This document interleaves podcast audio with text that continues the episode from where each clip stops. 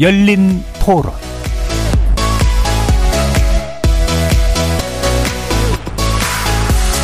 안녕하십니까. KBS 열린 토론 정준희입니다. 진영 간의 대립으로 가는 게 아닌가. 군사적인 문제라든지 재래식 무기 이런 것도 밀접해지지 않을까. 뭐 그럴수록 이제 한미일 동맹을 좀 더 굳건히 할 필요가 있지 않을까. 중심 잡는 게 중요할 것 같아요. 북한을 대할 때는 우리 주체적인 그걸 분명히 한 가운데 대화의 그거는 창을 열어놔야 되겠죠. 대륙제 제 때문에 그런 거 아닐까요? 러시아는 뭐 무기를 좀 받으려고 하는 것 같고 북한한테 우리는 그냥 복합적이지 않겠어요? 인도주의적 차원에서 북한에 지금 힘든 그런 북한 주민들이 많은 테니까 예전에 햇볕 정책을 좀 이어 개성해서 나가는 게 좋지 않을까라고 생각을 하고 있습니다. 핵에 대해서 이제 찬성하는 입장들이 있잖아요. 두 나라가 두 나라가 이제 만나는 게 좀 어떻게 보면 세계적으로 좀 위협이 될 수도 있을 것 같고 불안감을 좀 조성시키려는 느낌이 없지 않아 있는 것 같다고 생각이 듭니다. 대한민국 같은 경우는 어쨌든 강국들 사이에서 어떤 균형 잡힌 스탠스를 취하는 게 국익에 중요하잖아요. 근데 일본과 미국과 중국과 이런 어떤 러시아 되게 중요한 강대국 사이에서 잘 판단해야 되는데 너무 한쪽으로만 치우치시는 거 아닌가. 관계를 회복하기 위해서는 또 반대로 또 그만큼 더 노력을 해야 될 것 같습니다. 거리에서 만나본 시민들의 목소리 어떻게 들으셨습니까? 북한 김정은 위원장이 탄 열차가 2박 3일을 달려서 지난 10일 러시아 보스토니치 도치니 우주기지에 도착했죠. 김정은 위원장과 푸틴 대통령의 정상회담이 조금 전 시작됐는데요. 우크라이나 전쟁과 핵무기 개발 등으로 외교적 고립이 심화된 두 나라 정상의 만남에 국제사회의 관심이 쏠리고 있습니다. 일각에서는 위험한 거래라고도 부르는 김정은과 푸틴의 만남, 국제정세에 어떤 파장을 일으키게 될까요? 한미일 3국의 협력 확대에 맞서는 북중로의 움직임과 국제정세, 오늘 두 분의 외교안보 전문가와 함께 집중 분석해 보도록 하겠습니다. KBS 열린 토론 지금부터 시작합니다. 살아 있습니다. 토론이 살아 있습니다. 살아있는 토론, KBS 열린 토론. 토론은 라디오가 진짜입니다. 진짜 토론, KBS 열린 토론. 오늘 토론 함께 해주실 두 분의 외교안보 전문가 소개해드리겠습니다. 백승주 국민대 석좌 교수 나오셨습니다. 예, 반갑습니다. 백승주입니다. 이물출 경남대 극동문제연구소 교수 함께 하셨습니다. 네, 안녕하십니까. KBS 열린 토론 문자로 참여하실 분은 샵 9730으로 의견 남겨주십시오. 단문은 50원, 장문은 100원의 정보 용료가 붙습니다. KBS 일러드의 모든 프로그램은 유튜브를 통해서도 함께 하실 수 있습니다. 자, 북한과 러시아의 정상관 만남, 뭐 조만간 있을 거라고 예상이 됐다가 실제로 성사가 됐고요. 이게 4년 만의 일이라고 하는데, 자, 이것이 이제 어느 정도까지 한반도 정세, 그리고 세계 정세에 영향이 미쳐질까? 그 의미는 무엇일까? 전반적인 평가 한번 먼저 들어볼까요? 백승주 교수님. 예, 그 양국의 처한 상황을 먼저 고려해 보면은 북한은 지금 유엔 제재로 인해서 경제적 고통이 굉장히 심하죠. 식량과 원유가 부족한 상황이고, 어, 잘 알다시피 러시아는 지금 우크라이나와 전쟁이 장기화되면서 재래식 무기가 많이 부족해서 고통을 받고 있고 또 국제적 고립이 심화되고 있어요. 그래서 어, 러시아와 북한의 정상회담으로 인해서 이 자신들이 부족한 부분을 거래하지 않을까 이런 걱정을 할 수밖에 없습니다. 러시아는 북한으로부터 재래식 무기를 지원받을 가능성이 높고 북한은 러시아가 지금 국제 제재 때문에 팔지 못하는 원유나 식량을 공급받을 가능성이 많은데 이 세계 정세 차원 보면 우크라이나 전쟁에 아주 나쁜 영향을 미칩니다. 장기화 내지는 어 또 다른 어떤 전쟁의 고통이 길어지게 할 가능성이 많고 어 또 이 부분이 북한 핵 문제에는 굉장히 나쁜 영향을 미칠 것 같아요. 네. 어, 나쁜 영향을 미칠 것 같고 그 전체 세계 정세를 어 새로운 냉전 시대로 끌고 갈 그런 가능성까지 있는 어, 러시아와 북한의 정상회담이다 이렇게 평가할 수 있습니다. 예, 여러모로 굉장히 우려스러운 모습들 그렇습니다. 위주로 이제 말씀을 주셨습니다. 특히나 신냉전에 굉장히 중요한 트리거가 될 것 같다라는 말씀까지 주셨는데 이물칠 교수님은 어떠실까요? 예, 일단 그 이제 지금까지 그 진행되고 있는 북한과 러시아 간의 그 정상회담 내용들을 보면 예, 어 키워드가 결국은 이제 어, 그 북한의 이제 우주 개발을 지원하겠다. 음. 우주라는 거. 그리고 뭐 로켓 뭐 이런 단어들이 계속 나오고 예. 있습니다. 아, 우리 백 교수님 말씀하셨지만 결국은 어, 이, 우리가 이제, 어, 북한에 대한 핵 위협에 지금 국제사회가 공동으로 대응하고 있는데, 예. 어, 북한과 러시아 간의 전격적인 정상회담을 통해서, 어, 북한의 핵 위협 수준이 더욱 증강될 가능성이 이제 엿보인다는 점. 음. 어, 이게 이제 제가 상당히 이제 우려하는 그런 예. 부분들이죠. 그래서 어 이제 그 지금 북한과 러시아가 처해 있는 그런 어떤 공동 운명체적인 그런 어떤 요소들이 우리 한반도 차원에서는 북한의 핵위협을 증가시키고 또 지금 국제사회가 북한의 핵위협에 대응하기 위한 억제력을 지금 계속 강화가 있는 사- 강화하고 있는 그런 상황인데 어, 이 북러 간의 이런 군사협력이 앞으로 이제 본격화 되면 당연히 이제 억제력이 좀 억제력 효과가 반감될 수밖에 없을 거고 예. 또 대북 제재 효과도 반감될 수밖에 없을 거라고 지금 보는 거죠. 음. 이제 그런 부분들이 우리 한반도 차원뿐만 아니라 이제 에, 국제사회 차원에서도 어, 상당히 주목할 수밖에 없는 이제 그런 사건이라고 어, 어, 볼 수밖에 없는 거죠. 예. 역시 또 특히 이제 핵, 핵 위협 문제를 중심으로 해서 상당한 이제 우려를 전달해 주셨는데 그, 그 부분과 네. 관련해서는 좀, 좀 다른 견해를 갖고 있는데요. 지금 러시아 북한의 정상회담을 앞두고 국내 언론들이 또 그 북한과 러시아가 내놓는 메시지에 좀 속고 있는 부분이 있다. 예. 이분 계속 그 보스니치라는 우주 도시 또 러시아 푸틴이 김정은의 그 우주 개발을 지원하겠다 이런 메시지가 있는데 이 부분은 조금 속임수일 가능성이 위장이다. 많아요. 음. 그럼요. 북한이 우크라이나에 와 전쟁을 하고 있는 러시아의 재래식 무기나 거기다 인력을 지원한다 이렇게 되면 파장이 너무 크거든요. 예. 이것을 감추기 위해서 그 우주 개발을 계속 메시지를 내놓고 자, 자세한 정보도 주겠다 이러는데 이 부분 가장 중요한 사실을 감추고 있는 거예요. 예. 감추고 있는 걸 찾아야 되는데 북한이 러시아에 대해서 무기를 재래식 무기를 대량 공급할 가능성이 높아요. 지난 7월 달에 이미 어, 러시아의 국방장관의 쇼이구가 평양을 방문해서 그런 네. 무기 공장을 시찰했고 이번에 무기 이야기 별로 하지 않지 않습니까? 이 문제 굉장히 파장이 크거든요. 예. 그런 부분에서 가장 중요한 것은 감추고 겉으로 어, 평화적으로 우주 개발 요즘 각국이 다 우주 개발하잖아요. 우주 개발하는데 러시아 기술을 좀 도와준다. 어, 이런 차원의 그 국제사회와 특- 그 안보 전문가들 속이는 그런 메시지가 계속 나오고 있는데 언론이 이 부분을 잘 냉철하게 살펴야 될 필요가 있습니다. 예.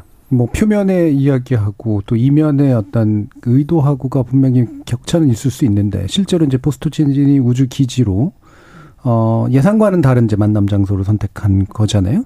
2,300km나 더 이제 멀다고 하는데 어이 장소를 선택한 이유는 그래서 이런 위장을 위한 것일까? 더 말씀 한번 들어볼까요? 일단 이제 어, 어 우리 백 교수님 말씀도 좀 참고할 부분이 있는 것 같아요. 예. 그렇지만 저는 애초부터 그 이 보스틴 그 보스토치니 우주 기지가 저는 회담 장소로 정해져 있었을 가능성이 높다 이렇게 예. 보거든요. 예.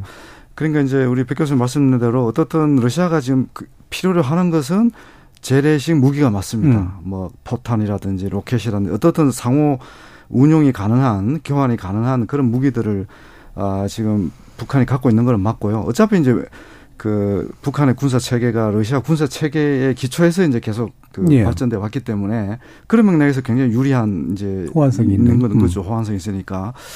근데 이제 그 어떻든 북한이 그걸 주는 대가로 뭔가를 또 얻어내야 될 거 아닙니까? 예. 그죠?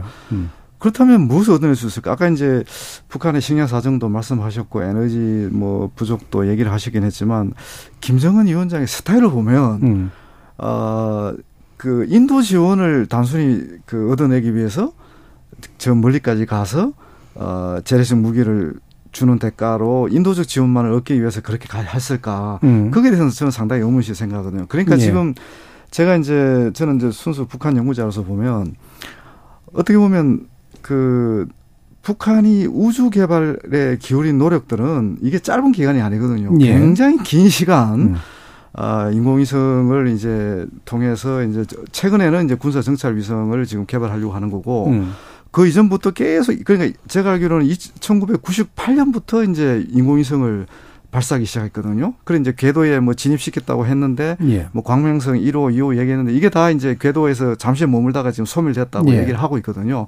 그러니까 어, 북한의 지도자가 인공위성 관련해서 기울인 노력들 그리고 이제 거기에 대한 어떤 이해관계 이거는 굉장히 높거든요. 음. 그리고 계속 이제 독자적으로 계속 노력을 해왔는데 아 이게 이제 어느 정도 이제 최근에 그 군사 정찰 위성 실패를 통해서 한계가 드러난 거죠. 예. 그러니까 이제 그런 자기들이 필요한 기술을 가지고 있는 러시아가 있기 때문에 이 기회에 러시아가 원하는 재래식 무기를 지원해주고 음. 어, 그러면서 자기가 꼭 필요한 군사 그 어, 위- 인공위성 기술? 기술을 음. 받아낼 수 있다면 음. 적어도 자기가 그 먼 길을 갈 만한 이유가 되는 거거든요. 예, 예. 하여튼 저는 그런 맥락에 일단 보는 거죠. 이건 지금 핵무기 체계 완성이라는 측면에서 보면은 탄두가 있어야 되는 여섯 차례 개발하고 핵 탄두는 개발된 거예요. delivery 시스템 투사 현재 저, 저 전술적으로 사용할 수 있는 수단이 delivery 시스템 투발 수단이 있느냐 문제인데 북한이 우주 개발 안 해도 이미 투발 수단은 완전히 확보돼 있어요. 그래서 무기, 핵무기 체계 완성돼 있는 거죠. 그러나 이제 우주 개발과 연결돼서 ICBM 개발에는 조금 판단이 이제 다른 부분이 있는데 북한은 이미 핵무기 체계를 완성했다 이렇게 전제했을 때 예. 러시아를 만나서 우주 개발 또 필요하겠죠. 도와주면 도와주겠지만 가장 절실한 것은 지금 핵은 개발했지만 체제가 가장 불안한 요인은 지금 북한 주민들이 노동당 말을 잘 안 듣는다 그래요. 먹을거리가 없어서. 그래서 노동당이 지금 굉장히 북한 체제가 식량난과 원- 원유난 이런 기본 생활 필수품이 모자라서 최근에 한 가족도 서해로 또 넘어왔지 않습니까? 여러 가지 정보를 종합해보고 제가 갖고 종합해보면은 북한 내부적으로 굉장히 지금 어, 90년대 말과 같은 고난 행군 시기 같은 어려움이 지금 닥쳐 있습니다. 예. 이 어려움을 탈출하기 위해 필요한 것이 식량과 원유예요. 인공위성 기술은 그냥 feinting입니다. 국제사회 속이기 위한 거고 저는 그렇게 판단합니다. 예. 뭐 다 얻을 수 있지 않을까요? 아, 그다 얻을 수도 있죠. 예, 예. 예. 그 그러니까 위성 기술이 그러니까 중점 어디 두느냐. 예, 예. 지금 북한이 가장 절실히 외부로부터 받아들이고 싶은 것은 유엔 제재를 완화시키고 구멍을 내서 식량하고 원유를 원유. 받아들이는 거예요. 이거 유엔 제재를 완전히 펑크냈지 않습니까? 음. 소- 러시아를 통해서 유엔 제재를 구멍을 내고 이런 국제 저 체제 유지하는 데 필요한 최소의 필수품을 구할 수 있는 계기 전기를 마련했다. 북한은 예. 이렇게 평가할 거예요. 예. 그럼 요 부분 한번 일단 또 저 부분적인 이슈지만 짚어보죠. 이게 또 오늘 북한이 오전에 동해상에 탄도미사일을 발사했는데 이게 해외 방문 중에 물론 해외 방문 자체가 별로 없었지만 도발은 전례가 없었던 것이다 해서 특이하게 이제 바라보고 있는데 이 부분 임 교수님 어떤 해설을 해주셨어요? 예, 저도 조금 어 이례적인 현상으로 평가를 하고 있습니다. 아 근데 이제 어 기본적으로 이제 최고 지도자가 자리를 비운 상황에서 아마 북한 내부적으로는 더 이제 어, 내부 결속이랄까 또는 그 안보 태세를 이제 그 국군이 하는 예. 그런 노력들을 할 겁니다. 근데 이제 이번에 이례적으로 아예 이제 미사 탄도미사일까지 발사를 했는데 음. 결국은 이제 뭐 최고 지도자가 이제 자리를 비우고 있음에도 불구하고 음. 어, 우리 안보 태세는 뭐 확고하다 뭐 그런 메시지를 보낸 것이라고 일단 저도 파악을 하고 있고요. 또 예. 하나는 이제 모르겠습니다. 지금 이제 그 김정은 위원장이 계속 강조하는 것이 이제 국방력 발전 계획의 그 완성이랄까 완성이고 또 지금 계속 신형 무기들 성능을 지금 계속 개선시키고 있고 새로운 무기를 개발하고 이제 그런 과정에 있거든요. 그래서 이미 정해진 그런 어떤 그 스케줄이 있기 때문에 예. 아, 아마 이제 김정은 위원장의 양해 아래 그 내가 없어도 음. 뭐그 하는 그 필요한 그런 어떤 시험 발사 이건 해라. 그래서 이루어진 게 아닌가 예. 이렇게 저는 해석을 합니다. 애초에 일정이 있었다. 예. 예. 그리고 그러면 어쨌든 뭐 지시를 하고 갔든 아니면 뭐 없어도 하라고 알아서 판단해라라고 음. 했든 어쨌든 중요한 계획의 일부였었기 때문에 한 것이다. 예. 그 미사일 프로그램이라는데 미사일을 북한이 발사할 때는 두 가지 목적으로 나눠서 볼 수 있어요. 그 미사일의 어떤 기술을 보완하기 위한 시험용 발사가 예. 있고 예. 우리 미사일 이렇게 큰 큰 거 잘 나가는 거 유력이 센거 갖고 과시. 예. 있다 자랑하기 과시용이 있는데 이 부분은 성능 개량을 위한 것이라기보다는 그 재원과 여러 가지 봤을 때는 그 과시용이고 음. 또그 김정은이 평양에 없어도 이 국방 태세에 대해서 문제가 없는 것을 대내적으로 과시하는 부분이죠. 예. 그리고 오히려 아까 음. 말씀드린 거 연결시켜 보면은 이 핵태세 또 국방 태세에는 우리가 걱정이 없다. 이제 먹는 문제 해결하러 간다. 음. 이런 메시지와 연결시킬 수 있는데 네, 네, 이거는 성능 개량을 위한 시험 발사가 아니고 어 이건 과시용입니다. 예. 내가 없어도 항상 미사일을 발사할 준비돼 있고 사용할 수 있는 어, 준비 태세가 작동되도록 예. 되어 있다. 이것을 국내외에 예. 알리기 위한 것이다. 음, 실제로 지도자가 자리를 비우는 경우 거의 없고 특히 김정은 위원장 거의 없었기 때문에 이번에 되게 부재 중에 뭔가 아 문제 없음, 이상 없음을 과시하는 그렇습니다. 네, 그런 메시지. 자, 그럼 이것도 한번 짚어주죠. 아까 이제 말씀의 연장이에 있을 것 같은데 4년 만에 해외 활동이고요. 러시아를 선택했습니다. 중국이 훨씬 더 가까운 존재임에도 불구하고요. 결국은 러시아가 거의 유일한 탈출구다라고 판단을 했다. 이렇게 보시는 건가요? 그렇죠. 지금 정상회담이 한쪽이 뭐 가고 싶다 해서 필요하다 해서 되는 건 아니거든요. 예. 정상회담이 잘 이루어지는 것은 양쪽이 다 필요해서 음. 저 서로 윈윈할 수 있을 때 이렇게 정상회담이 이루어지는데 지금 중국은 지금 미국과 중국 갈등 속에 굉장히 외교적으로 힘든 상황인데 북한을 정상회담에 크게 도움될 게 없어요. 예. 그런 상황, 상황에서 봤을 때 어, 러시아는 외교적으로 일단 고립이 돼 있거든요. 그렇죠. 고립 러시아를 응원하는 나라가 있다는 걸 보여줄 필요가 있어 음. 북한도 좀큰 나라거든요. 그런 측면에서 러시아와 북한이 서로 필요에 의해서 어, 서로 정상회담을 하기로 했 는 것이 아니냐.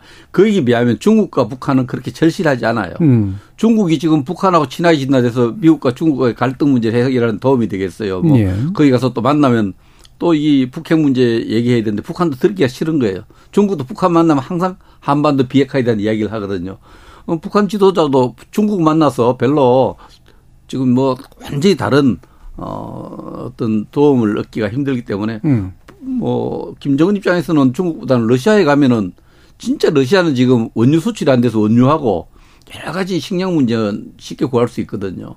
그리고 또, 어, 지금 러시아가 또 필요한 것을 또 판매할 수도 있고 음. 그런 측면에서 쉽게 합의했을 가능성이 많습니다. 정상회담에. 예. 이미 7월 달에 우리 같으면 정전 체제, 정전 협정 체결 기념일 그걸 전후로 해서 쇼이구 국방장관이 얼마나 바쁘겠어요. 우크라이나하고 전쟁에서 그렇게 바쁜데 최고의 지휘관이 쇼이구 러시아 국방장관이 평양을 와서 느긋한 일정으로 평양의 군수공장을 다 돌아보고 갔어요. 음.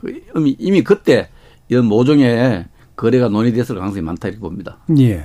자, 그러면 이제 그래서 구체적으로 이제 어떤 논의들이 될 것인가 뭐 이후에 또 후속 보도들이나 발표들이 나올 수도 있을 텐데 아, 어느 정도 이렇게 동행한 인물들 위주로 해서 어떤 전문가들이 같이 갔기 때문에 분명히 이런 문제들이 아, 의제로 오를 것이다라고 짐작할 수 있는 부분도 있을 텐데 이 부분 이물칠 교수님 좀 분석해 네. 주실까요? 그래 이제 우리 백승희 교수님이 그 북한의 이제 그 내부 사정, 예. 특히 이제 식량난이 아, 중요한 의제로 아마 다뤄졌을 거라는 말씀을 이제 계속 음. 하시고 계시는데 요번에 이제 방류 수행단의 면면을 보면 음. 사실 또 그렇게 또 해석할 수 없는 부분들이 음. 많아요. 아, 이제 그 이병철 어떻게 보면 이제 당 그 아니 군서의 일일이죠. 예. 이병철 당 중앙군사위 부위원장이나 또 박정철 군정 지도부장 아, 이런 사람들 그리고 또 박대성 당 비서 김명식 해군사령관 조춘용 당 군수공업부장 이런 사람들의 면면이 결국은 이제 군사 협력에 그 초점이 이제 맞춰졌을 수밖에 없다는 것을 예. 강하게 시, 시사하고 있거든요. 음. 어, 어, 그런 맥락에서 지금 북한이 원하는 것도 러시아가 원하는 것도 군사 분야 협력이 그 군사 분야 협력이지만 아, 북한이 원하는 것도 결국은 군사 분야일 가능성이 저는 상당히 높다고 보는 거예요. 일단 음. 대표단의 그 면면을 보면요. 그리고 또 이제 군사 분야뿐만 아니라 이제 또 결국 이제 경제 협력 인도 지원 부분도 분명히 저는 뭐 의제로 다뤄졌을 거라 보고 예. 또 그거는 러시아 쪽에서도 얘기를 했어요. 특히 푸틴 그 대통령이 얘기를 했거든요. 아, 우주, 그러니까 푸틴 대통령이 얘기한 걸 보면 결국 이제 우주 개발을 지원해 주겠다는 거하고 그 다음에 이제 경제 협력, 인도주의 지원, 그리고 정세 논의 이걸 지금 주요 의제로 얘기를 분명히 했거든요. 예. 근데 그런 맥락 보면 일단 저는 중심은 군사 협력이고 음.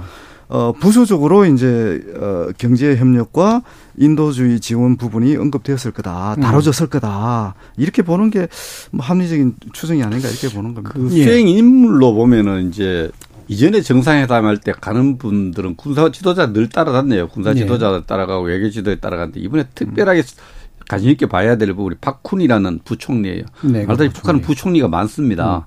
일곱 명이나 되는데 일곱 명 중에 박훈 부총리가 가고 일부 언론 보도에 나왔습니다만은 이 박훈이라는 사람은 경력을 살피면은 부총리 중에서도 건설 건재 이쪽에 관심이 많아요. 건설 분야에. 예. 그래서 건설 건재 공업상이 왜 따라갔을까 음. 경제부처 중에서는 저는 이 부분이 인력 수출하고 좀 연결될 수 있는 부분이 아닐까. 예. 네, 건설 건재는 아, 하나의 어 북한으로서는 지금 어 돈을 벌 수 있는 수단이 노동력 수출 아닙니까? 음. 무기 거래하고 노동력 수출인데 우리가 박훈이라는 사람이 부총리란 직함을 갖고 수행한 데 대해서 얘기에 대해서 관심 깊게 보면은 아, 북한 노동력 수출, 전후 복구, 예. 또 전쟁 수행 기간 중에 러시아는 전체 지금 전쟁에 많이 보내니까 인력이 부족해요. 음.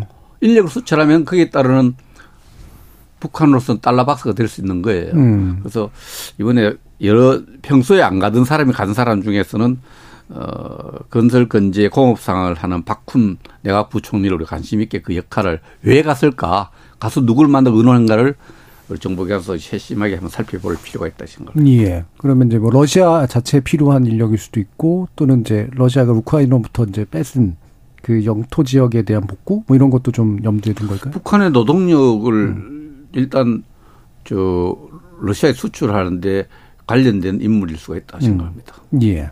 자 그러면 어 아까 이제 저또 나왔던 이제 이야기가 아까 백승주 교수님께서 이제 말씀하신 부분이 러시아는 지금 재래식 무기를 북한으로부터 얻는 것이 가장 중요한 그런 목적이다. 어 아까 이제 그 또 이물주 교수님은 이제 러시아하고 이제 무기 체계가 이제 비슷하기 때문에 서로한테 상당한 어, 이득을 줄 수 있고 유리한 점도 굉장히 많다. 또 이렇게 보셨어요. 어, 북한이 가진 무기가 어느 정도 러시아에게 효용이 높은가? 이 부분에 대한 두 분의 말씀 한번 들어볼까요? 이문주 교수님. 일단은 이제 지금 그 우크라이나 전쟁이 장기화되면서 예. 러시아가 가장 타격을 받은 분야가 그냥 포병 전력이라고 하거든요. 네. 어, 그래서 이제 포탄 얘기가 계속 지금 나오고 있- 있는 상황이고, 그러다 보니까 이제 우선은 이제 그 포탄 지원 가능성이 가장 높은 것으로 이제 보는 거죠. 1순위죠, 보니까. 그리고 이제 뭐 155mm 그 포랄까, 뭐 120mm 그 포, 뭐 이런 거 관련된 전력들, 그 다음에 이제 전차, 또 그리고 이제 북한이 사용하고 있는 그 무기들 중에 상당수가 이제 옛그 소련제 무기들이 있어서 네. 이제 그것 관련해서도 이제 지원도 하고. 그러니까 이제 어떻게 보면 이제 포탄, 로켓, 뭐 전차, 어? 그리고 또 북한이 지금 독자적으로 새롭게 개발한 방사포 같은 거 그러니까 우크라이나 전쟁에서 어좀 더 이렇게 러시아군이 그 어, 전쟁 상황을 반전시킬 수 있는데 기여할 수 있는 그런 재래식 무기들 음. 그런 것들은 거의 뭐 통틀어서 아마 지원될 가능성도 있다. 음. 근데 문제는 이제 어쨌든 북한도 그 재고량이 그렇게 뭐 지금 국방부에서는 3개월치가 예. 이제 갖고 있을 거다 이렇게 얘기를 하지만은 사실 어떻게 보면 북한도 전쟁을 해야 될 수 있는 상황이 음. 올 수도 있는 거잖아요. 그죠?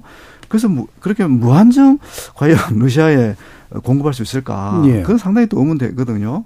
어, 그런 맥락에서 지금 어떻게 보면 좀 단기적으로 어 많은 양을 그 포탄을 공급을 해서 어 전세를 이제 역전시킬 수 있도록 러시아를 지원하는 그런 어떤 좀 그, 어, 음. 측면을 고려해서 아마 무기를 지원하지 않을까. 예. 자, 일단 그렇게 저는 보고 있습니다. 음, 그러니까 러시아가 우크라이나에 확고한 우위를 점할 수 있도록 이렇게 단기간에 많은 양을 이제 공급하고 나중에 뭐 대가를 받는다든가 이런 거. 북한 무기의 생산성은 어떻게 좀 어느 정도까지 뒷받침이 좀 됩니까? 이렇게 생산 능력이라고 사실 할까요? 그이 부분에 대해서는 평가가 좀 엇갈리죠. 예, 우리 예. 또 교수님 말씀을 또 주시겠지만 그러니까 이제 최근에 이제 이 군수 공장들이 그 활발하게 돌아가는 게 이제 포착은 돼요. 예. 어, 되지만 결국은 이제 이 군수 공장이라는 게뭐 아까 이제 그 운유 얘기도 하셨고 이게 이제 연료도 음. 그러니까 뒷받침이 있고. 돼야 음. 되고 각종 부품, 소재 이런 게 아주 이게 지속 가능한 방식으로 이게 수급이 돼야 그래야 이제 군수 공장도 잘 돌아가는 거잖아요. 예. 근데 북한의 경제 상황을 고려하면 아 그렇게 그, 그 원만하게 이제 군수공장이 가동될까 그 부분에 대해서는 또 여전히 의문이 남습니다 솔직히 음, 음, 음. 이제 그런 맥락에서 어 재고품을 우선 이제 공급할 가능성이 높다 예. 이렇게 이제 저희 저희들은 보는 거고 그리고 또 어, 최근 한 2, 3년 사이에 북한이 이제 뭐 미국하고, 미국하고 맞서면서 신형 무기들을 많이 만들었잖아요. 특히 미사일 분야 쪽에. 음. 그런, 그런 부분들, 뭐, 북한판 뭐 이스칸데르 미사일이라든지 음. 뭐 대형 그 방사포라든지 이런 부분들이 이제 어, 재래식 무기로서 효과적으로 이제 전쟁을 수행하는데 좀 도움을 주지 않을까. 음. 뭐 그런 판단을 하는 거죠. 예. 네. 백 교수님. 그그 러시아와 우크라이나의 그 전, 전선, 전황을 이렇게 보면서 이 문제를 보면은 조금 우리 추측할 수 있는 부분이 보이는데요. 지금 러시아가 공격적인 전술을 펴지 않고 방어 전술을 펴니다. 예. 돈바스 지역을 우크라이나 지역이 점령한 지역에 우크라이나 군이 진입하지 못하도록 참호를 파고 거기에 용의 방어 진지라 해가지고 뭐 어떻게 보면 대전차 지뢰 지뢰 같은 걸 참호를 파서 도저히 진, 진입을 못하도록 이런 전 패기 때문에 오히려 음. 복잡하고 신형 무기보다는 북한이 많이 갖고 있는 기뢰라든지 대전차 지뢰 같은 거 음. 매설을 할 수 있는 그런 장비가 아, 우선적으로 요란하지 않게 러시아가 필요한 무기, 방어하는 데 필요한 무기죠. 네. 그럼 러시아가 지금 고통받는 게 드론이죠. 음. 드론인데 이 드론 같은 무기들, 재래식 무기들은 우크라이나가 개전 초기는 좀 불리했는데 서방의 도움을 많이 받아갖고 우크라이나 내륙 지역에서 전선이 아닌 지역에서 군수 공장을 많이 철했어요. 음. 최근에 러시아 옆에 그 독일의 합참의장을 만나니까 이게 러시아의 가장 고통스러운 게 우크라이나 지역에 너무나 많은 군수 공장이 세워져서 재래식 무기가 만들어지고 있는 거예요. 드론을 예. 비롯해서. 오히려 신형 어떤 무기 체계보다는 첨단 무기 체보다는 재래식 무기 중에서 이 방어형 무기 음. 체계들이 우선적으로 어, 러시아에 제공될 가능성이 많다 이렇게 봅니다. 예. 그럼 사실 이게 이제 바로 제로 관건이 되는 문제잖아요. 결국 그 직접적으로 국제 제재에 정면, 그러니까 국제적인 상황에 정면 대응하는 거고 더 추가적인 제재의 요 그 어떤 필요성은 미국은 얘기하지만 실제 수단이 남았나 싶기도 하고 백 교수님 어떠세요? 실제 북한이 제가 볼 때는 이 재래식 무기를 제공할 수 있는 여러 가지 재고량 예. 또 생산 시설을 봤을 때 생산 시설이 가동하는 돈이 없기 때문이거든요. 음. 이 돈과 식량을 주면은 생산 시설은 잘 가동되도록 돼 있어요 시스템이 예. 그런 측면에서 북한이 러시아가 필요로 하는 그런 무기 체계를 공급할 수 있는 능력 최재 능력을 갖추고 있다고 봅니다. 예. 그러니까 러시아에 대한 지금 국제 제재도 위반 사항이 있고 또 북한에 대한 국제 제재 위반 사항도 지금 있는 거죠. 근데 근데 둘은 둘 다 필요하니까 결국은 그거를 무시한 채 가겠다. 이렇게 이런 태도일까요? 지금 이제 그 러시아가 처해 있는 상황이 결국 이제 전쟁이라는 예. 비상 상황이잖아요. 음. 어, 국제사회의 규범도 또 중요하고 또 유엔 안보리 제재 자기가 어떻게 보면 러시아가 참여한 음. 그 유엔 제재 결의안인데 결의인데 예. 그 결의를 이제 스스로 위반하는 모순적인 행동을 하고 있는데 근데 어떻든 지금 전쟁 상황이고 어, 어떤 식으로든 우크라이나하고의 전쟁을 뭐 러시아도 빨리 끝내기를 원하지 않을 겁니까 않겠습니까 그죠? 음. 이제 그러다 보니까 이제 그 근데 이제 이게 갈수록 전쟁 상황이 유리하면 괜찮은데 어 모르겠습니다. 지금 전쟁 상황에 대한 평가가 좀 엇갈릴 수는 있겠지만 제가 볼 때는 러시아의 반격 아니 우크라이나의 반격이 만만치 않은 걸로 저는 보고 있거든요. 음.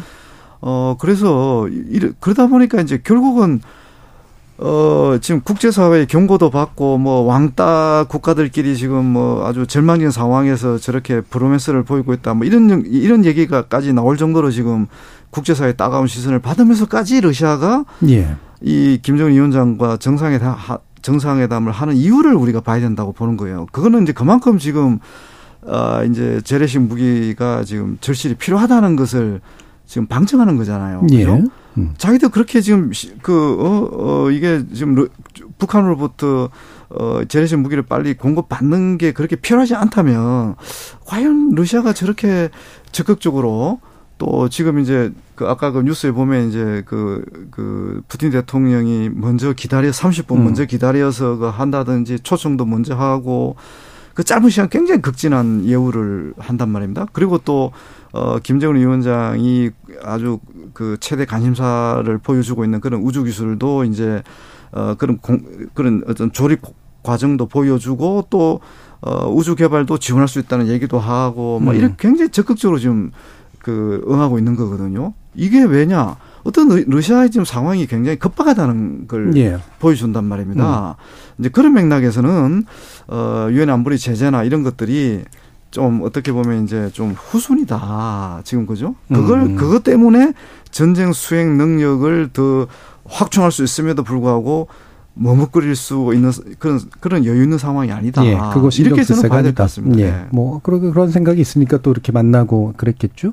근데 지금 이제 러시아의 또 행동이 또 약간 의아한 부분도 있는데 어, 북한의 북한은 이걸 원하는 걸까 싶긴 합니다만 또 한국에게 세부 정보를 제공해 줄 수도 있다. 이게 외교차관이 아마 했던 얘기인 것 같은데 이거는 어떤 액션으로 해석해야 됩니까? 러시아가 지금 고민하고 있는 부분이 그 러시아가 참가한 지금 임 교수님 말씀했지만 음.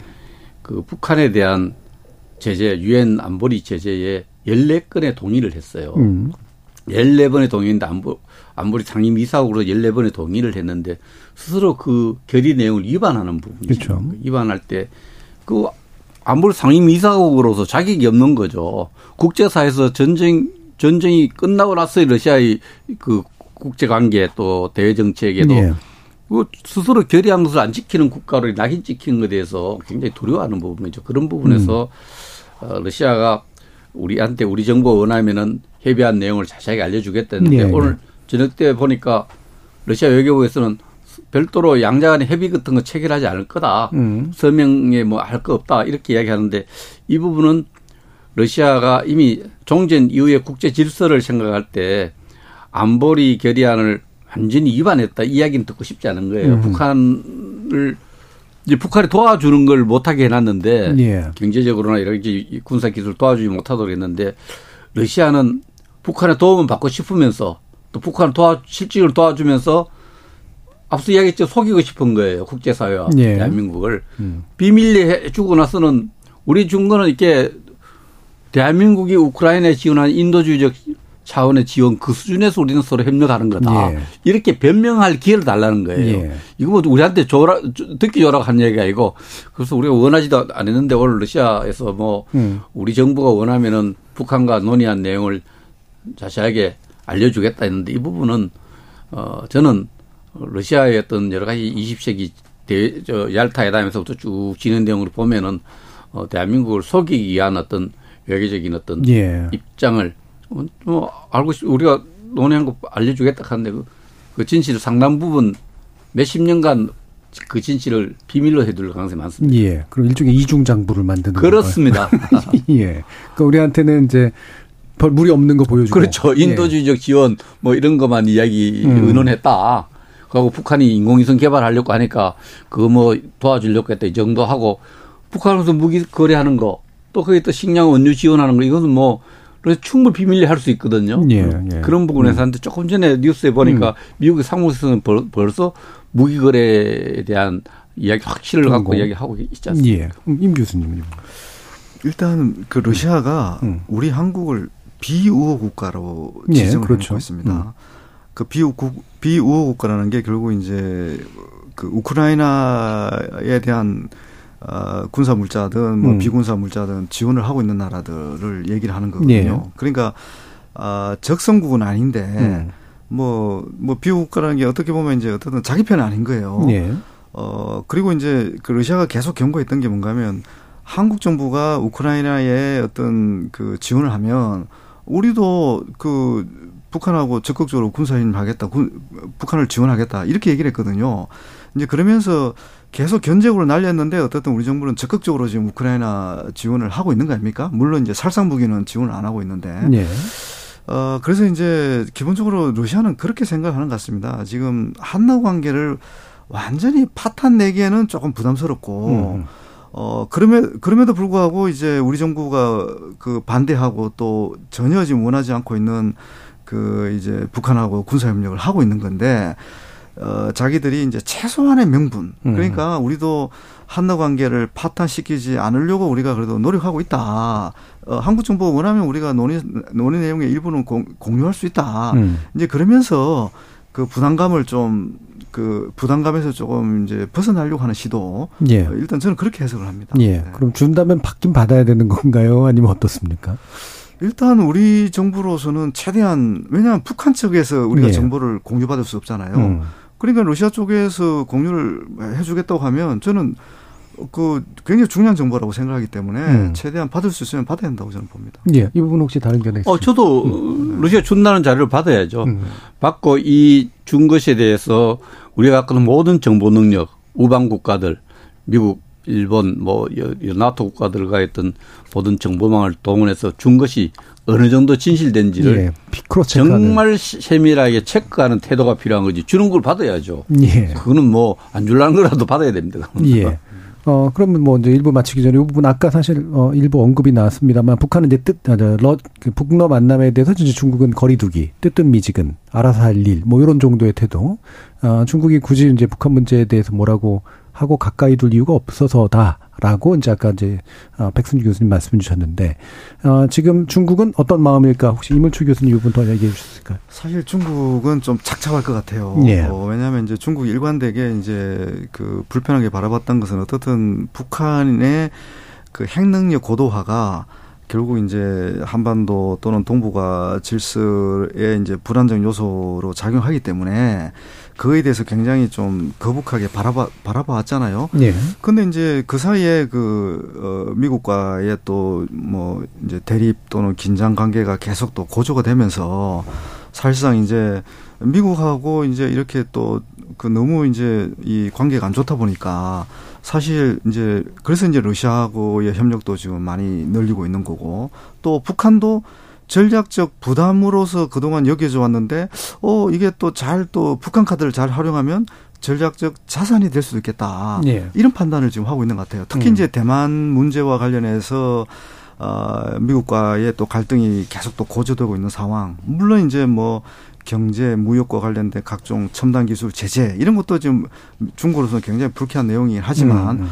어, 갈수록 이제 어 원, 원치는 않지만 러시아하고 밀착할 수밖에 없는 상황들. 또 북한도 북한하고도 이전보다도 더 이제 그 사회주의 연대를 더 공고히 할, 할 수밖에 없는 이런 상황들이 지금 만들어지고 음. 있는 거거든요. 음. 그런 맥락에서 제가 아, 중국을 좀 착잡하게 볼 거라고 보는 거고 특히 이제 얼마 전에 지난 8월 달에 그 캠프 데이비드 그 이제 한미일 그 3자 이제 정상회담에서 예. 그 캠프 데이비드 공약과 원칙과 정신이 합의가 됐잖아요. 음. 그, 그 캠프 데이비드 정신의 핵심 내용이 또 뭔가 하면 세, 사, 그 한미일 정상이 똑같이 중국에 대해서 또 경고를 했단 말입니다. 음. 대만 문제와 관련해서 일반적인 일방적인 현상 변경을 변경. 하지 마라. 그죠? 이런 것들에 대해서는 이제 그 중국은 이게 아니 어떻게 한국이 저렇게 나올 수가 있어? 뭐 이런 음. 생각을 갖는 거죠. 그 굉장히 지금 어 이제 우리 정부에 대해서도 그 어떻게 보면 이제 불만이 많은 그런 상황에서 예. 그런 상황에서 이제 북러 간의 정상회담이 만들어지는 과정을 보면서 음. 이거는 결국은 미국 책임이다. 이렇게 지금 얘기를 하는 거잖아요. 예. 그, 그럼에도 불구하고 이제 적절한 또 거리를 둘 수밖에 없는 것이 음. 왜냐하면 중국은 어 미국하고만 상대하는 게 아니라 유럽이라든지 다른 많은 또 서방 국가하고 또 상대를 해야 되거든요. 예. 그죠? 비록 미국으로부터 많은 제재를 받고 있지만 또 그런 나라들하고 러시아하고는 입장이 전혀 다른 거죠. 예. 그런 맥락에서는 이제 약간 어중간한 태도를 보여주고 있다. 예. 아, 그렇게 보는 거죠. 좀 가까이 하기는 어렵고 그렇다고 또 이제 저쪽으로 가서 붙는 모습을 보기는 굉장히 착잡하고 한국은 또 멀리 절로 달아나고 있고 여러모로 굉장히 좀 중국의 입장에서 그런 그런 것 같은데 혹시 더 추가해 주실 예, 거예요? 중국이 지금 시진핑 서기 자체가 좀 입장이 곤란한 상황에 처해 있어요. 국가를 운영한 데 있어서 원로들이 오늘 베이따허에서 원로들이 많은 음. 비판을 했다 그래요. 네. 그래서 굉장히 곤혹스럽게 했다 그러고. 또 어쨌든 중국의 발전 전략가에서 너무 미국과의 갈등이 전면적으로 치달으니까 경제 외교전으로 치달으니까 중국이 상당히 지금 그저 어려움을 겪고 있는 그런 상황에서 특히 미국과 중국과의 전면전도 불사하겠다 하면서 물밑 대화를 통해서 어쨌든 긴장을 더 고조시키지 않고 완화시키려는 이런 노선을 정- 포지션을 갖고 있는데 러시아하고 중국하고 이렇게 하는데 침략 국가로 모든 국제사회가 거의 모든 국가가 러시아를 침략 국가로 보는데 침략 국가하고 북한하고 이렇게 하는데 그냥 원론적으로 야- 양국의 외교 주권 속에서 이루어진 정상회담에서 언급하지 않겠다 입장인데 사실은 그 말은 거기에 주- 러시아와 중, 그, 주- 북한의 그 어떤 그 군사 협력에 적극 가담하지 않겠다는 입장을 저는 뭐좀 보인 거니까. 표시했다 이렇게 봅니다. 그런 음. 측면에서 중국은 중국대로 어떤 더 큰 문제, 음. 어, 중국이 처해 있는 미국과의 갈등을 좀 완화시키고 예. 이걸 아까 시키는데 작용하는 일을 안 하겠다는 거죠. 음. 그래서 최근에 또 한미일 또 여러 정상회담 추진하고 있는데 그 북한 러시아 잘한다 할 수 없죠. 예. 그래서 그 부분에 대해서는 원론적인 입장을 가지는 게 맞다고 생각하고 음. 그렇게 하고 있습니다. 예. 자, 일부 논의를 통해서 지금 북한과 러시아가 어떤 이유로 만나고 있는지, 어떤 교환들이 이루어질지, 또 주변국들의 입장에서는 어떤 시각으로 이 문제를 접해야 될지 좀 이야기 나눠봤는데요. 청취자 여러분들이 보내주신 문자 듣고 또 2부에서 이야기 더 이어가도록 하겠습니다. 정희진 문자 캐스터. 네, 지금 보내주신 문자를 소개합니다. 이영일님. 식량과 원유를 받을 거면 중국과 만나면 되죠. 이번 김정은의 러시아 방문은 러시아의 기술이 필요해서라고 생각합니다. 유튜브에서 정혜원님. 김정은도 북한 주민들에게 뭔가 의미 있는 결과물을 보여야 될 상황입니다. 러시아로부터 많은 걸 받아와야 되겠죠. 무기를 주고 식량이나 기술을 받아오겠죠. 유튜브에서 미누스원님. 북한의 방위군수 산업시설이 앞으로는 러시아 무기 생산 기지화되지 않을까요? 사실상 핵 개발 중인 북한을 제재할 방법이 없다는 게 가장 문제 같습니다. 6169님, 북한에게 시급한 것은 경제 원조와 자금 아닌가요? 다른 부가 조건들은 심리전인 것 같습니다. 7767님, 북한, 러시아 둘 다 국제사회에서 외로운 처지 아닌가요? 양국이 가까워진다고 해도 세계 정세에 큰 영향은 없을 것 같습니다. 3625님, 북한과 러시아의 만남으로 우리나라가 또다시 냉전 시대 축소판이 될까봐 우려됩니다. 우리가 미국, 일본과 협력을 강화하듯 북한도 러시아, 중국과 더 밀착하겠죠. 앞으로 남북 관계가 더 악화될 것 같습니다. 라고 보내주셨네요. 네, KBS 열린 토론. 이 시간은 영상으로도 생중계하고 있습니다. 유튜브에 들어가셔서 KBS 일라디오 또는 KBS 열린 토론을 검색하시면 지금 바로 토론하는 모습 보실 수 있습니다. 방송을 듣고 계신 여러분이 시민 농객입니다. 계속해서 청취자 여러분들의 날카로운 시선과 의견 보내주세요. 지금까지 문자캐스터 정의진이었습니다. 토론은 치열해도 판단은 냉정하게 복잡한 세상을 바꾸는 첫 걸음은 의외로 단순할지도 모릅니다. 평일 저녁 7시 20분 당신을 바꾸는 질문 KBS 열린 토론 정준희입니다. KBS 열린 토론 북러 정상회담의 의미와 파장에 대해서 알아보고 있는데요. 이물출 경남대 극동문제연구소 교수, 백승주 국민대 석재 교수 이렇게 두 분의 전문가와 함께 하고 있습니다.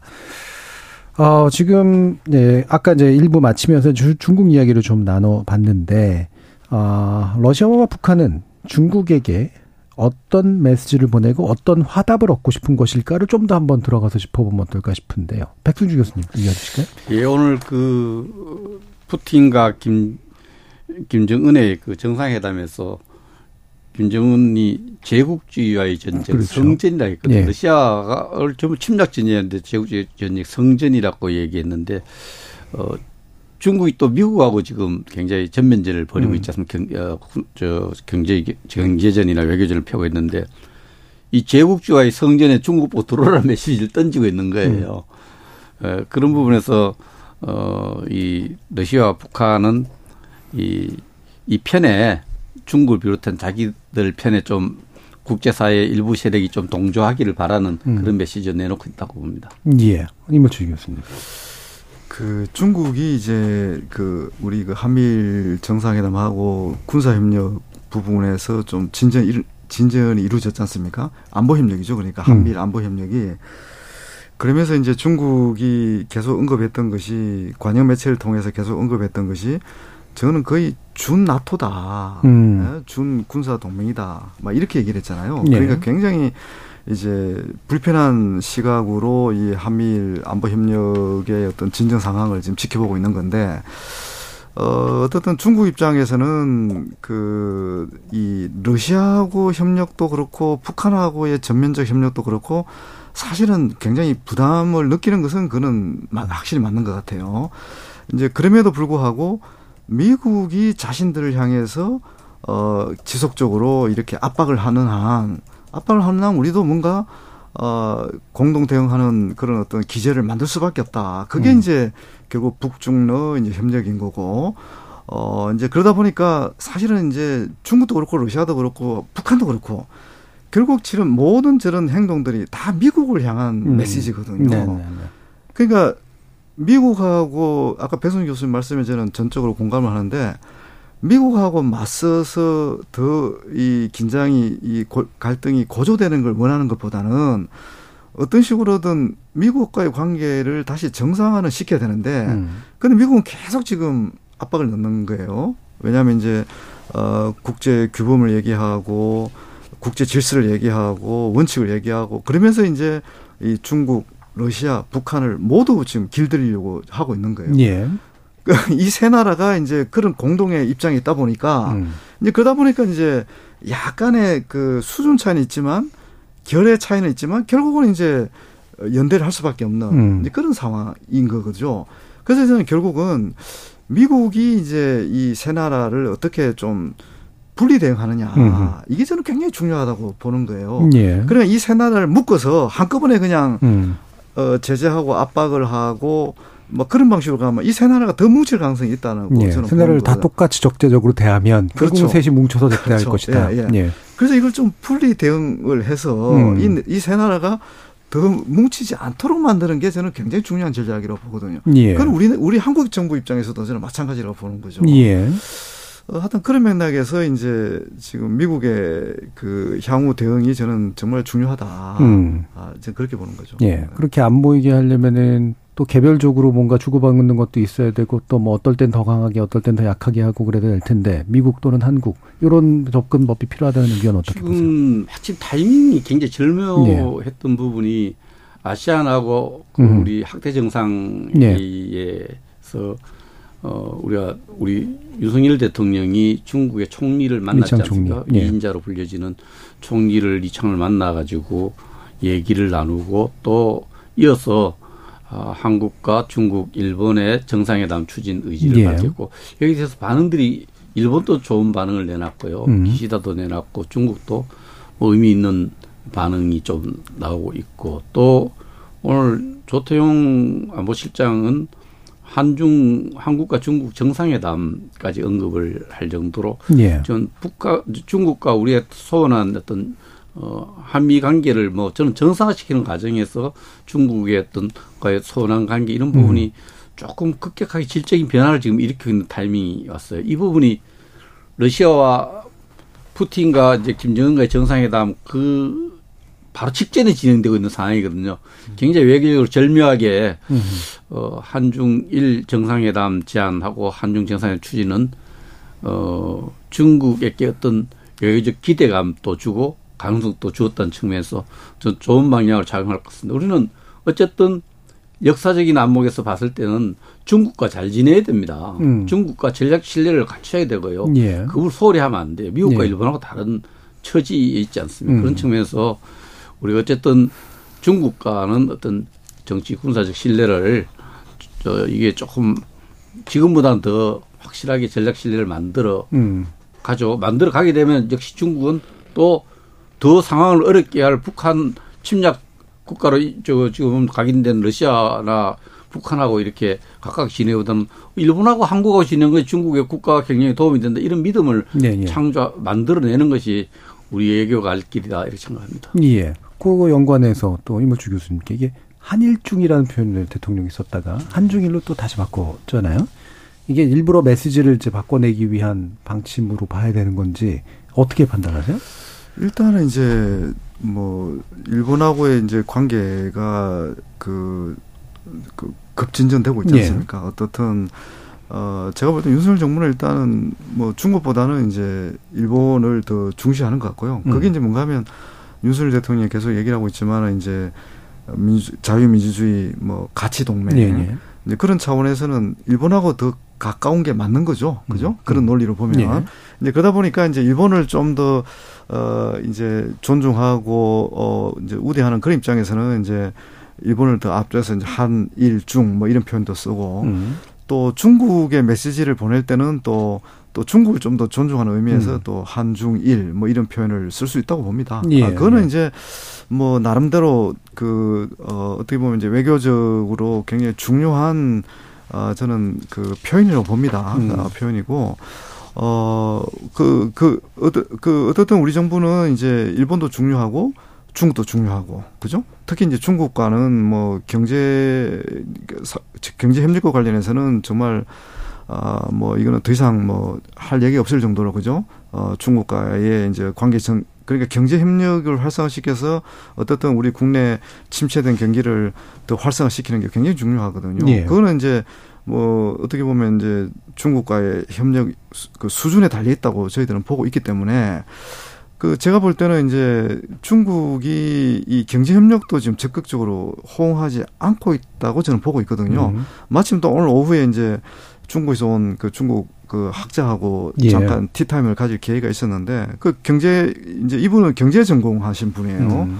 그 얘기 들어보니까 어떻든 이제 중국 내에 이제 그 약간 그 한국에 대한 그런 불편한 감정들이 예. 그 한국 제품에 대한 그 소비 어떤 그 선호도를 많이 낮추고 있다. 음. 그게 영향을 주고 있다고 하거든요. 물론 이제 반도체와 같은 그런 큰 틀에서의 이제 그 무역 그 주종 주력, 주력 품목들의 이제 수출이 부진한 것도 이제 원인이 있죠. 원인이 있는데 전반적으로 지금 한중 관계의 악화가 한중의 그 국민들에게도 영향을 줘서 음.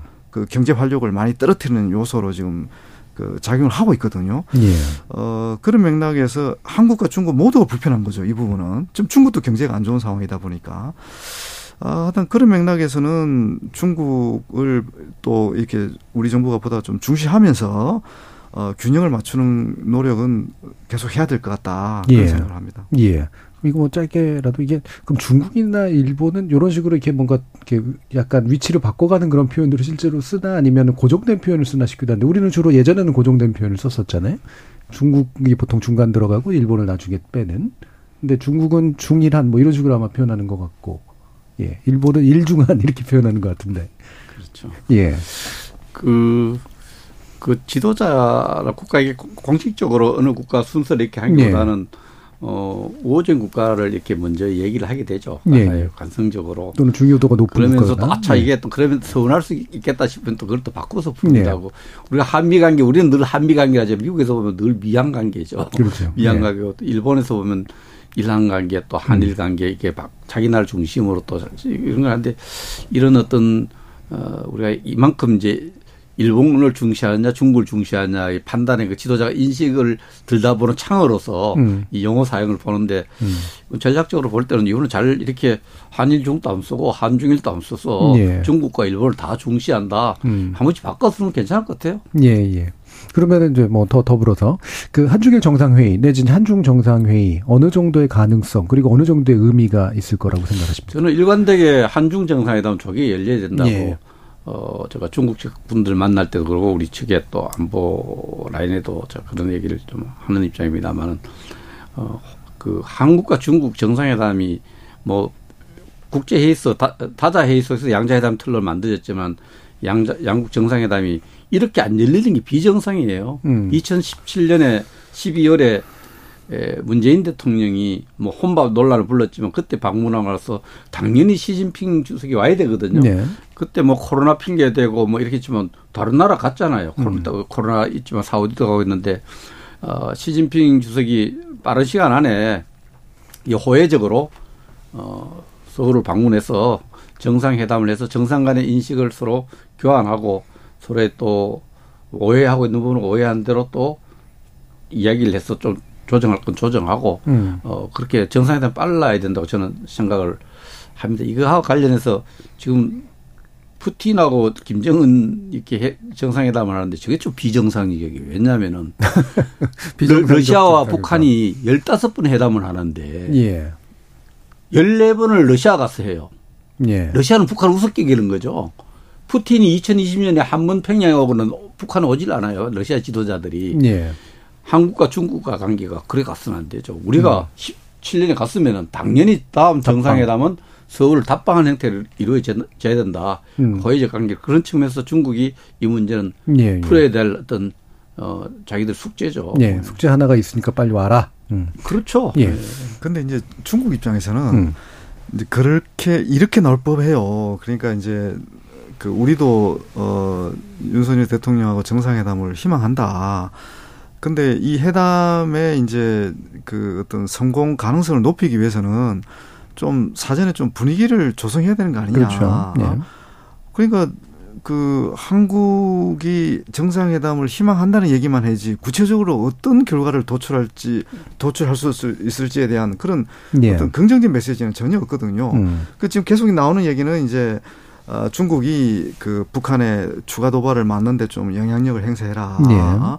아, 이 그, 어, 이 중국이 걸림돌이 돼서는 안 된다. 북한의 이런 핵 고도와 관련해서는 적극적인 역할을 해서 아 뭐 어?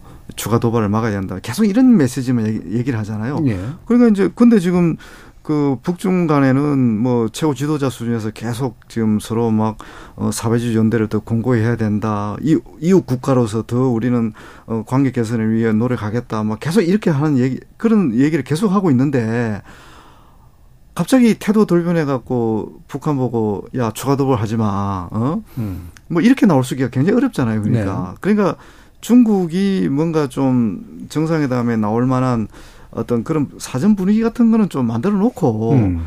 그러고 나서 이제 정상회담을 그 해야, 해야 되는 게 저는 맞다고 보거든요. 예. 그게 이제 시진핑 주석을 뭐 예를 들어 서 한국에 초청해도 음. 호응을 이끌어내는 데 보다 좀 유리하게 작용할 것 같은데 음. 모르겠습니다. 제가 볼 때는 이 보내는 메시지가 하여튼 추가 도발을 막, 막 중국이 막는데 역할을 해라. 음.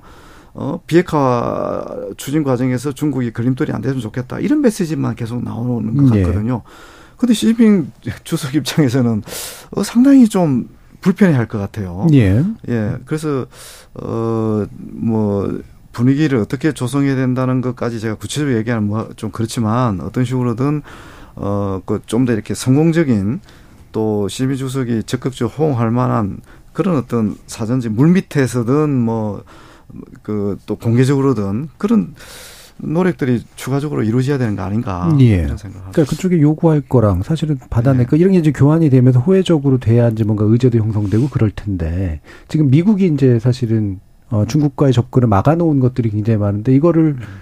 한국이 나서서 풀기는 어려울 테고 어떤 것들이 좀 건네질 수 있는 건가요? 지금 저 정상회담과 관련해서 뭐 크게 두 가지죠. 예. 그 실무 차원에서 잘 선물을 주고 받을 걸 잘 정리해 놓고 네. 음. 만나서 뭐 칵테일 파티 하면서 그냥 음. 확인하는 이런 회담이 네. 될수 있고 여러 가지 콱 막혔을 때 그걸 서로 시작이 되는 그런 하나의 출발점을 만드는 네. 정상회담이 있어요. 네, 예. 정상회담이 되는데 한국과 중국 간에는 지금 뭐 2017년 이후에 정상회담이 실질적으로 이렇게 방문 상호 방문 정상회담이 없었으니까 일단 방문하고 나서 또 여러 가지 서로 입장이 다른 부분을 서로 확인하고 조율하고 또 뭐 합의 시험을 합의하고 또 발전이 발전에 이렇게 가는 게 좋다는 생각이 드는데 중국 입장에서 가장 불만인 부분은 이저 어, 지금 조금 대만 문제에 대해서 이제 네, 조금 네, 네, 네. 확고한 하나의 거. 중국 원칙을 음. 지켜달라는 이런 이런 입장이 있을 수 음. 있겠죠. 음. 어, 어, 가치 동맹에 대해서 중국이 좀 불편한 생각을 가질 수 있고요. 네. 뭐 어, 우리로서는 삼불 일한에 음. 대해서 그건 사실 그 제가 그 자료를 쭉 다 찾아봤었는데 2017년 후반기에 우리 정부가 먼저 제안했던 내용들이에요. 그리고 중국은 좋은 거죠. 받아들였는데. 그래서 제가 그런 부분에 대해서 중국은 우리가 먼저 약속을 제안해서 약속을 지키라는 입장이고 우리 정부는 그 자체가 부당한 거니까 음. 이제 그 거기에 대한 중국의 명확한 입장 정리 이런 문제들이 좀 서로가 이제 그 끌어온 문제들이죠. 그 끌어온 예. 문제가 있는데 충분히 뭐 경제 문제 또 여러 가지 또 뭐 많이 있겠지만 국가 간에 우리도 미국과도 그런 거 끌어 문제가 많아요. 그래서 자주 만나지만 음. 일본하고도 음. 마찬가지고 그러니까 끌어 문제가 있을수록 뭐 선물을 주고받고 다 조정한 정상회담보다는 뭐 답방 형태로 한번 와서 서로 의견 잘 확인하더라도 만나는 모습을 보고 얘기했지만 양국 정부 관계자 간에 또 양국 국민 간에 서로 그 양쪽 목소리를 들으면서 또 조금 더 가까워질 수 있기 때문에 이, 이 부분은 중국이 호혜적 입장에서 어, 한국 서울 방문을 조속히 결, 결심을 해서 음. 어, 하는 모습이 동북아의 안정, 한반도의 평화, 또 이 전체 글로벌 차원의 어떤 어, 질서에도 도움이 된다 생각합니다. 그 음. 지금 특히 저는 한중 관계가 중요하다고 봅니다. 예. 왜냐하면 어, 이제 북한과 러시아 간의 군사 협력이 이제 본격화되는 이 시점이기 때문에 만약에 이제 한중 관계가 그 상당 수준 복원이 되면 아무래도 이게 북한과 러시아 관계도 영향을 줄 수밖에 없거든요. 네. 어 근데 이제 한중 관계 계속 악화되면 아마 중국도 이 북러 간의 협력에 부분적으로 또 참여할 가능성이 있거든요. 음. 그래서 지금 나오는 얘기가 이제 북중러 해상 뭐 군사 합동 훈련 이런 얘기까지 나오고 네, 네. 있거든요. 아마 중국은 저는 뭐 참여하기가 지금 단계에서 쉽지 않, 을 거로 보는데 음. 그 미중 간의 어떤 긴장이 계속 고조가 되고 또 한중 간에도 어 불신 관계가 더 깊어지고 뭐 그러면 그 어떤 우리가 참 생각하기 어, 이렇게 쉽지 않은 시나리오이긴 하지만 북중로 간의 군사 협력 뭐 이런 게 이제 제도화될 가능성도 있거든요. 음. 어, 그런 맥락에서 그걸 어느 정도 이렇게 우리가 관리하는 차원 어, 어떻게 보면 이제 북중 그 어, 북한과 러시아 간의 군사 협력을 어, 상당 수준 이렇게 어, 뭐랄까요 차단하는 차원에서라도 어, 한중 간의 어, 관계 그 보고는 굉장히 중요하다. 저는 음. 그렇게 보는 거죠. 예. 그러면 또 중국과 일본 간의 관계도 한번 짚었으면 좋겠는데 중국이 일본에 대해서 이제 상당히 강한 메시지를 내고 있고 일본은 후쿠시마 오염수 관련된 문제에 있어서는 사실은 어, 별로 이렇게 줄 게 별로 없어 보이는 그런 상태인데, 이게 어느 정도 관계 개선의 여지가 좀 있다고 보시나요? 백순대 교수님? 그 중국과 일본 기시다 정부와 시진핑 정부 간의 어떤 여러 감정적 대응이 굉장히 네. 악화되고 있고, 어, 중국의 인식 속에서는 일본이 너무 미국과 같이 음. 일본, 그렇죠. 중국을 압박하고 있다 이런 인식을 갖고 있죠. 네. 그런 부분이 있고, 중국은 또 여러 가지 저 일본의 어떤 사회 분위기의 어떤 경제계 지도자들은 어, 늘 좀 중국에 대해서 좀 저 좋은 관계를 좀 만들어 가야 음. 일본 경쟁 지금 어렵지 않습니까? 네네. 그런 부분이 좀 국가적 필요가 있어서 먼저 한미일 정상회담에서도 어, 그, 그 문제에 대해서 그 질의응답을 보면 기시다가 좀 다른 대답을 해요. 음. 기자 질문할 때 중국과 관계를 개선할 의지를 갖고 그런 노력을 예, 예. 하고 있다. 이런 대화를 음. 그 삼국 지도자 기자회견장에서 그런 얘기를 하는데 그 기시다의 속내가 드러났다고 생각해요. 기시다는 어 미국과 함께 주, 중국에 대해서 여러 가지 경제적으로 압박하고 또 외교 전쟁을 치르고 있지만은 어 중국과의 어떤 여러 가지 관계 복원을 위한 음. 어 어떤 그 필요성을 음. 인정하고 있고 좀 회복하려고 하는데 지금 오염수 문제에서 양국 관계가 너무 이렇게 악화돼 있어서 예. 뭐 그 부분이 뭐 단기간에 중국과 일본 간의 어떤 그 신뢰를 회복하기는 좀 어려운 상황이 있지 않나 판단합니다. 예. 임 교수님도 비슷하신 전망이시네요. 사실 이제 그 이번에 그 인도네시아에서 열렸던 그 아세안 정상회의 예. 어 그때 이제 기시다 총리가 정말 뭐 그 중국 측의 그 리창 그 총리를 만나기 그 만나기 위해서 문장 노력을 하더라고요. 뭐 그래서 뭐 결국은 이제 정식 회담은 못 하고 그 서서 이제 그 대화를 몇 분 나눴다고 하더라고요. 야, 이건 굉장히 어떻게 보면 좀 굴욕적인 모습 아닙니까? 그죠? 음. 한쪽에 총리가 만나달라고 그렇게 얘기하고 한쪽에서는 피하고, 그죠? 이제 그만큼 이제 어떻게 보면 그 어, 일본 쪽이 오히려 몸이 달아 있는 거죠. 그게 음. 이제 결국은 오염수 방류에 따라서 수산 중국 쪽에서 수산물 전면 수입을 금지하고 그게 이제 굉장한 타격을 이제 주고 있는 것 있는 것 같아요. 근데 이제 우리 백 교수님 말씀하셨지만 지금 이제 저는 기, 기본적으로 이제 한중일 관계 그리고 이제 또 중일 관계 이걸 볼 때 그 어떤 캠프 데이비드 합의 내용을 저는 주목했던 봅니다. 음. 아, 기본적으로 그 합의가 핵심이 아, 미국하고 일본, 한국이 어, 중국을 압박하고 견제하는 내용이 그게 들어있는 거거든요. 예. 뭐 남중국 국회뿐만이 아니라 이제 대만 문제, 어, 어떻게 보면 중국을 이제 포위하는 데 있어서 어, 이제 미국이 앞장서 있고 일본과 한국이 지금 뒤따라가는 그런 모양새가 네. 있잖아요. 네. 그러니까 중국 입장에서 가장 중요한 것은 때 이것 또 떼놔야 돼요, 또. 그죠? 음. 이제 근데 일본을 떼놓기에는 부담스러워 잘 안 될 것 같고 결국 이제 한국이 한국을 중간지대라도 좀 떼놓으면 네.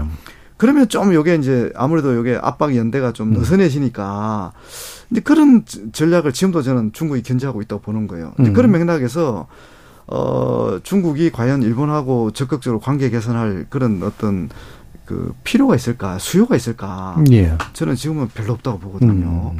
어 그리고 이제 대만 분쟁도 저게 이제 갈수록 현실화되면 이제 기본적으로 어 중국하고 일본 간의 이제 이 군사적 갈등이 더 심화되겠죠. 예. 어, 이런 상황들이 이제 이 그 좀처럼 이 두 나라 양국 관계를 좁히기 힘든 정말 힘든 그런 과정이라고 보거든요. 지금. 예. 예. 어, 그래서 어떻든 이 중일 관계도 우리 한반도에 상당한 영향을 미치기 때문에 우리가 주목해야 될 이슈인 것은 분명하지만 어떻든 지금은 워낙 윤석열 정부의 그 어떤 외교 정책 기조라 그럴까요? 이 가치 동맹을 통해서 어 평화와 안보를 확보하겠다는 음. 이 노선이 워낙 지금 뭐 확고하다 보니까 그 중국 입장에서도 자기들이 이게 뭐 조금 노력해서 이게 현상 변경되기 어렵다 이런 판단을 하고 있는 것 같아요. 예. 그러다 보니까 이게 뭐 좀 적극적으로 정상회담에 호응한다든지 뭐 물밑 접촉을 한다든지 이를 어떤 이제 그런 측면에서 적극 적인 어떤 그 어, 적극적으로 나설 그런 유인이 지금 음. 많이 없어진 상황이 아닌가 이렇게 예. 보는 거죠. 자, 청취자들 의견 몇 가지 더 소개해 드릴 텐데 유튜브에서 느레랑 님이 한국은 속내를 절대 보이지 말고 이중삼중 비밀 외교를 해야 한다고 생각합니다. 러시아도 중국도 우리에겐 중요한 국가입니다. 이번 기회에 중국과는 정상회담 꼭 했으면 좋겠습니다. 김종혜님께서 북한도 러시아 가서 인공위성 기술 받는다는데 우리도 미국에서 군사 기술 받아야 됩니다. 라는 의견 주셨고요. 유튜브에서 미머스번님께서 공감합니다. 한중일, 한일중 왔다 갔다 하면서 우리 자세 유연하게 바꿀 필요가 있어 보입니다. 라는 말씀도 주셨습니다. 자, 이제 좀 마무리 의견을 들을 시간인데요. 어, 과연 이제 미국은 또 이제 한중일 간의 이제 또 관계 개선 부분은 어떤 시간으로 바라볼까? 또 그 와중에서도 또 한국은 이런 이제 동북아 정세에 대응하기 위한 또 어떤 어, 전략과 행보들을 보여야 될까? 마지막으로 한 1분씩 들어보도록 하죠. 먼저 이물주 교수님 말씀 주실까요? 그 방금 우리 이제 사회자께서도 말씀하셨는데 저는 지금 그 외교의 어떤 그 유연성, 음. 실용성이 정말 중요하다고 봅니다. 아, 그 가치도 저는 굉장히 중요하다고 생각을 하지만 가치를 기본으로 어, 최대한의 유연성과 실용성을 높이는 방향으로 외교를 해야 된다. 음. 지금은 그러니까 어떻게 보면 이제 지금 상황은 굉장히 복합 위기 상황이라고 저는 보거든요. 예. 그러니까 어느 하나의 원칙만 고수해서 어, 우리의 국익을 극대화할 수 있는 그런 상황이 저는 아닌 것 같아요. 예. 그건 우리뿐만 아니라 다른 나라도 똑같거든요, 지금. 음. 이제 그런 맥락에서 어, 어떤 식으로든 국민의 그 복리를 극대화하는 외교, 어, 어, 그리고 그리고 이제 이 국민의 복리를 극대화하기 위해서는 최대한의 그 유연성을 발휘를 해야만이 예. 이 목표 달성을 할 수 있는 그런 상황이거든요. 이제 그러다 보니까 우리도 이제 복합 위기에 걸맞는 좀 복합적인 외교, 보다 유연적인 외, 음. 유연성 있는 외교 이걸 하지 않으면 정말 우리만 고립될 가능성이 있다. 예. 그런 우려를 하고 있습니다. 예. 백승주 교수님.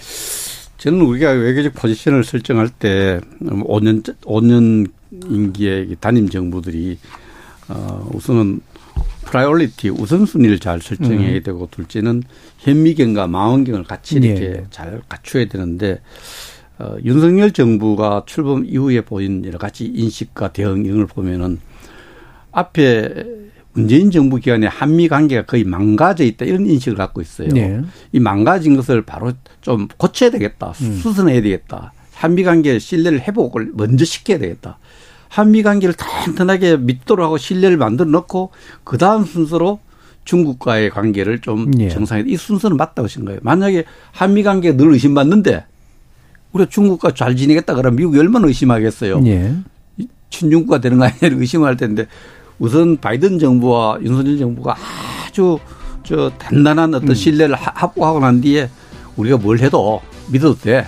이런 입장에서 중국과의 지금 정상회담 추진한 중일 정상회 추진 순서는 저는 맞다고 생각을 하고요. 알겠습니다. 거기까지 들어야 될것 같습니다. 예, 그래요. 네, 마치겠습니다.